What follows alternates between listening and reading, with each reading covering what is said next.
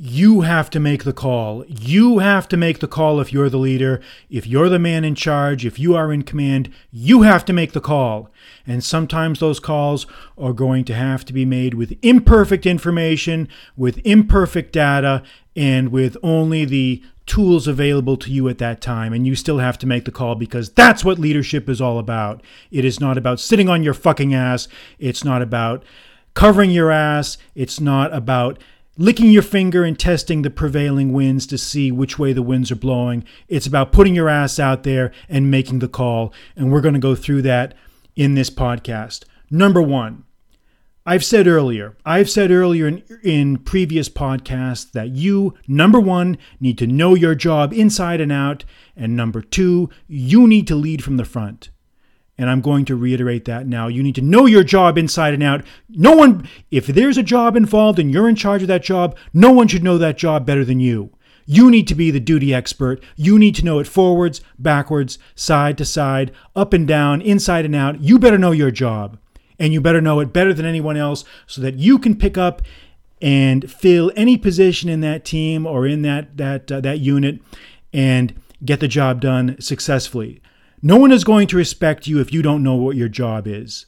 If you don't have a fucking clue, what kind of message is that going to convey to your people? If you don't know what's going on, what does that say? It says number one, you're lazy. It says number two, you're a sack of shit. It says number three, that you don't care to learn. And number four, it says you're going to be the type of person who's going to get people fucking killed. That's what it says. So, number one, if you want to step in front of me, if you want to lead me, you better fucking know your job. You better know what's going on. You better know it better than I do. Otherwise, don't even bother. Go back to fucking working at Kinney Shoes. All right, number two, you need to lead from the front. You need to lead from the front. You better be out there with your ass on the line in front of your people where they can see you, where you're visible, and that they know and they understand that you are taking the very same risks that they are. If you are not taking the very same risks they are, they are not going to respect you. You are not going to be the best leader you can be. So, none of this waiting and waiting and seeing what's going on, hiding back in your mansion, in the governor's mansion, waiting to see what's going to happen. You better be out. You you had better be out there in the mix in the trenches with your people, trying to find out what's going on and collecting information so that you can continue to make good and better decisions. You need to lead from the front. Lead from the front. You know, ever since this crisis, this coronavirus crisis blew up a couple months ago, all we see with these governors, from the top all the way down, the national leadership from the top all the way down to the governors, is everybody's hiding. Everyone's covering their ass. Everyone is trying to find out where the prevailing winds are blowing. No one is getting out there willing to make the decisions based on the data. Nobody wants to look bad. Nobody wants to look cruel. No one wants to look like they're the ones who are going to be labeled as the hard ass. And so, as a consequence, everybody suffers. Everybody suffers because these worthless fucking chicken shits don't have the guts to make a decision. And that's the reason why we are where we are right now is because of fucking cowards. Because that's all we have left in this country ruling it are fucking wimps, fucking chicken shits, and fucking cowards. Because that's the type of society that we want. That's the type of leader that we've raised. That's the type of people we've trained. That's the type of people that this culture values and promotes and justifies bureaucrats, pencil pushing, paper mongering chicken shits. And that may be fine, that may be tolerable in easy times, but when the shit hits the fan, when the balloon goes up, what do they do? They collapse. They do the safest thing, they do the most chicken shit thing, they do the easiest thing, and they wait and they wait and they wait to see the way the prevailing winds are blowing and they wait to see if the dust storm is going to blow over so they can come out from hiding and then declare victory. They're all chicken shits. They're all chicken shits, all of them. So, number one, know your job and lead from the front. You better be in there risking your ass. You better be in there leading from the front. Because I'm telling you, in the years ahead, we are in for some real, real hardship and we don't know exactly where those challenges are going to come from. But let me tell you something. Let me tell you something. history shows that you cannot have decade after decade after decade of, of, of peace and quiescence and lassitude without eventually something happening. And there's a strong feeling in the air that things are going to eventually go south here at some point. And you're going to remember this little discussion because no one else is willing to say it. No one else is willing to tell the truth. All right. Number two, understand that you have fucking obligations, not privileges. Your obligations trump your fucking privileges. One of the big problems we have with these quote leaders, these governors and these congressmen, these senators, these presidents that we have, is all they care about are their privileges, but they don't care anything about their obligations. You know, I'm listening to right now an audiobook a Short History of the United States by Channing. It was written in the 30s. Very, very good book, very, very short book. And it talks about how Washington and Valley Forge shared the same hardships that his men shared. And in those days, his men didn't have anything. America in those days didn't have a fucking pot to piss in. His men were in fucking rags. We didn't have enough food. We didn't have enough clothing. We didn't have enough shelter. We had nothing. There was nothing. And they were facing down the world's premier superpower and nobody knew how it was going to turn out.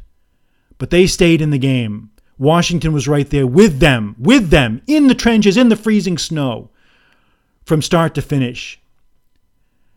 You know, and you look at some of the presidents we used to have. You know, I visited when I was in Key West the summer uh, vacation home, if you want to call it that, of Harry Truman in Key West. And that was just a shack. It was what today would be called a shack that you'd find in a suburban home in the average American city. And his big luxury back then was playing poker with his friends. His luxury was a fucking inlaid poker table. And when I saw that and I saw the interior of that little that little place, you know, it really moved me because it said this was the type of caliber of men we used to have. Men who were not accustomed to luxury, to living in in splendor, to uh, eating 10 course meals. This is the type of, this is the caliber of men we used to have. Truman had nothing. He had nothing. You know, I remember, you know, seeing a, a, a clip on, on a YouTube video with John F. Kennedy where he ripped into someone who um, went out and made a furniture, a fucking furniture purchase from Jordan Marsh that was in excess of what he thought was reasonable, which today would be no one would even consider it. He spent something like $2,000 on some fucking furniture. You know, but that's how it was back. And there was there was a sense of decorum, there was a sense of responsibility, there was a sense of duty, there was a sense of public obligation and service. You're not there to feather your own nest. You're not there to make yourself look good. You're there to help your people. You're there to lead. You are there to lead. Period. And these this is the type of of uh, of of men we used to have. But in my lifetime, it's been one fucking worthless chicken shit after the next. I can't think of a single president in my lifetime that I can say with with uh, unqualified uh, endorsement that I that I respect completely. Because we don't have we don't we don't the value system is gone. And that's really what my life's mission is to try to remind people of what this what how important these things are. These things do matter because in a crisis the the this is the type of thing that that motivates and guides a leader with his inner sense of responsibility. If he doesn't have it already inculcated in him from youth, it's not going to be there. You have to train people with this stuff. You have to you have to remind them of it. They have to practice it. It has to be cultivated. You can't just wave a magic wand and make somebody a leader. It's got to come from inside. It's come it's got to come from from hardship, from training, from discipline, from a sense of obligation. And from a sense of you're going to get your fucking ass kicked if you don't live up to the to the rule. If you don't answer the mail, if you don't respond to the call, if you shame your people, if you disgrace your office, you will be made to pay. You will pay. You will suffer. We will make you suffer. This is the ethic that used to be there, but it's not there anymore. Because there are no consequences. There are no consequences for fucking failure. There are no consequences for betrayal. There are no consequences for exploitation. You know, this governor, quote unquote, governor in Michigan, Whitmer, I read recently that she or her husband was basically trying to use his position to secure benefits, calling up some boat or something to try to get some benefits. And she's all trying to uh, play it off like, oh, it was a joke. No, it wasn't a joke. It wasn't a joke. You were trying to do the same thing that everyone else is doing, using your position to enrich yourself, to gain benefits for yourself at the expense of others, at the expense of your people. It's all about do as you say, not what you do. You imposed the most brutal, unrealistic, unreasonable lockdown regimen, and you did it for your own benefit. You did it to feather your own nest to enhance your own political career without caring about what the effect is going to be on your people. And you've got a lot to answer for. Unbelievable. Unbelievable. These people. What planet were these people hatched on? Number three. No ass covering bullshit. The prevailing feature of modern American leadership quote unquote, is covering your ass. All anyone cares about now is covering their ass. That's all they ever want to do. No one is willing to put their ass out there and make a fucking decision because everyone is too concerned with fallout, with repercussions, with what someone is going to say, with what someone's going to think, what someone's going to do, and so no one does anything. It's the triumph of chicken shitism. And this is the ethic that we have cultivated. And it's killing us. It's killing us. This obsession with safety is not really an obsession about safety. This obsession with all this kabuki theater about lockdowns and masks and tests, all this shit. It's not about it's not about safety. They don't care about safety. It's about covering their asses. They want to cover their asses because they know, they know that they have a lot to answer for. They have a lot to answer for. They foisted this overreaction on us. And now it's becoming more and more clear with every fucking passing day that it was all a bunch of overreactive bullshit. And now they're frantically trying to scramble to justify their cowardice, their negligence, their stupidity, their chicken shitism. Because nobody was willing to stand up and say something. No one was willing to do anything. All anyone ever cared about was covering their asses. It's everyone. So take that lesson to heart. Take that lesson to heart. Now, if I sound uh, intense, if I sound angry, it's because I am. Because I see this stuff going on around me, and you're powerless to do anything about it. And it's very, very uh, disappointing. It's very disappointing. But my hope is that we can call attention to some of these deficiencies so that someone listening to this can draw some mental notes, can take some mental notes, can draw their own conclusions from it. Remember, if you're the leader, if you're tasked with getting a job done, you have to make the call. You can't pass the buck to anyone else. You're the one in the seat. You're the one in the driver's seat. And sometimes those calls that have to be made are terrible calls.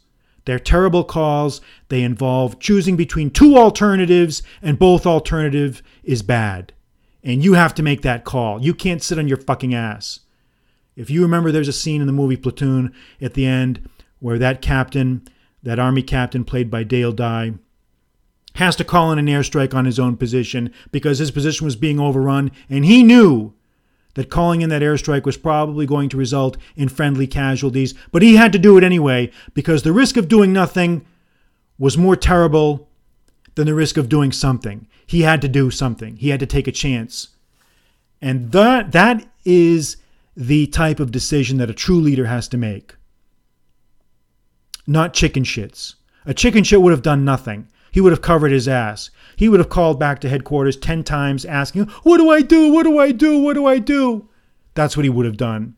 And that's probably what 99% of the leaders, quote unquote, today would have done is cover their fucking asses. You know, it's so disappointing. It's so disappointing because it's so unnecessary. If you don't have the guts to be in charge, if you don't have the stomach to be in the hot seat, don't be don't bother volunteering to be a leader. You have no business being in the kitchen. Get the fuck out. Leave the job to someone who can handle it. I have no sympathy for you. And you're going to be blamed, you're going to be screamed at, you're going to be castigated, you're going to be uh, dragged over the coals, but that's what you've signed up for. That's the job. There, therein lies the job. Therein lies the job. You can't handle the job? Fuck off. Go do something else. That's all.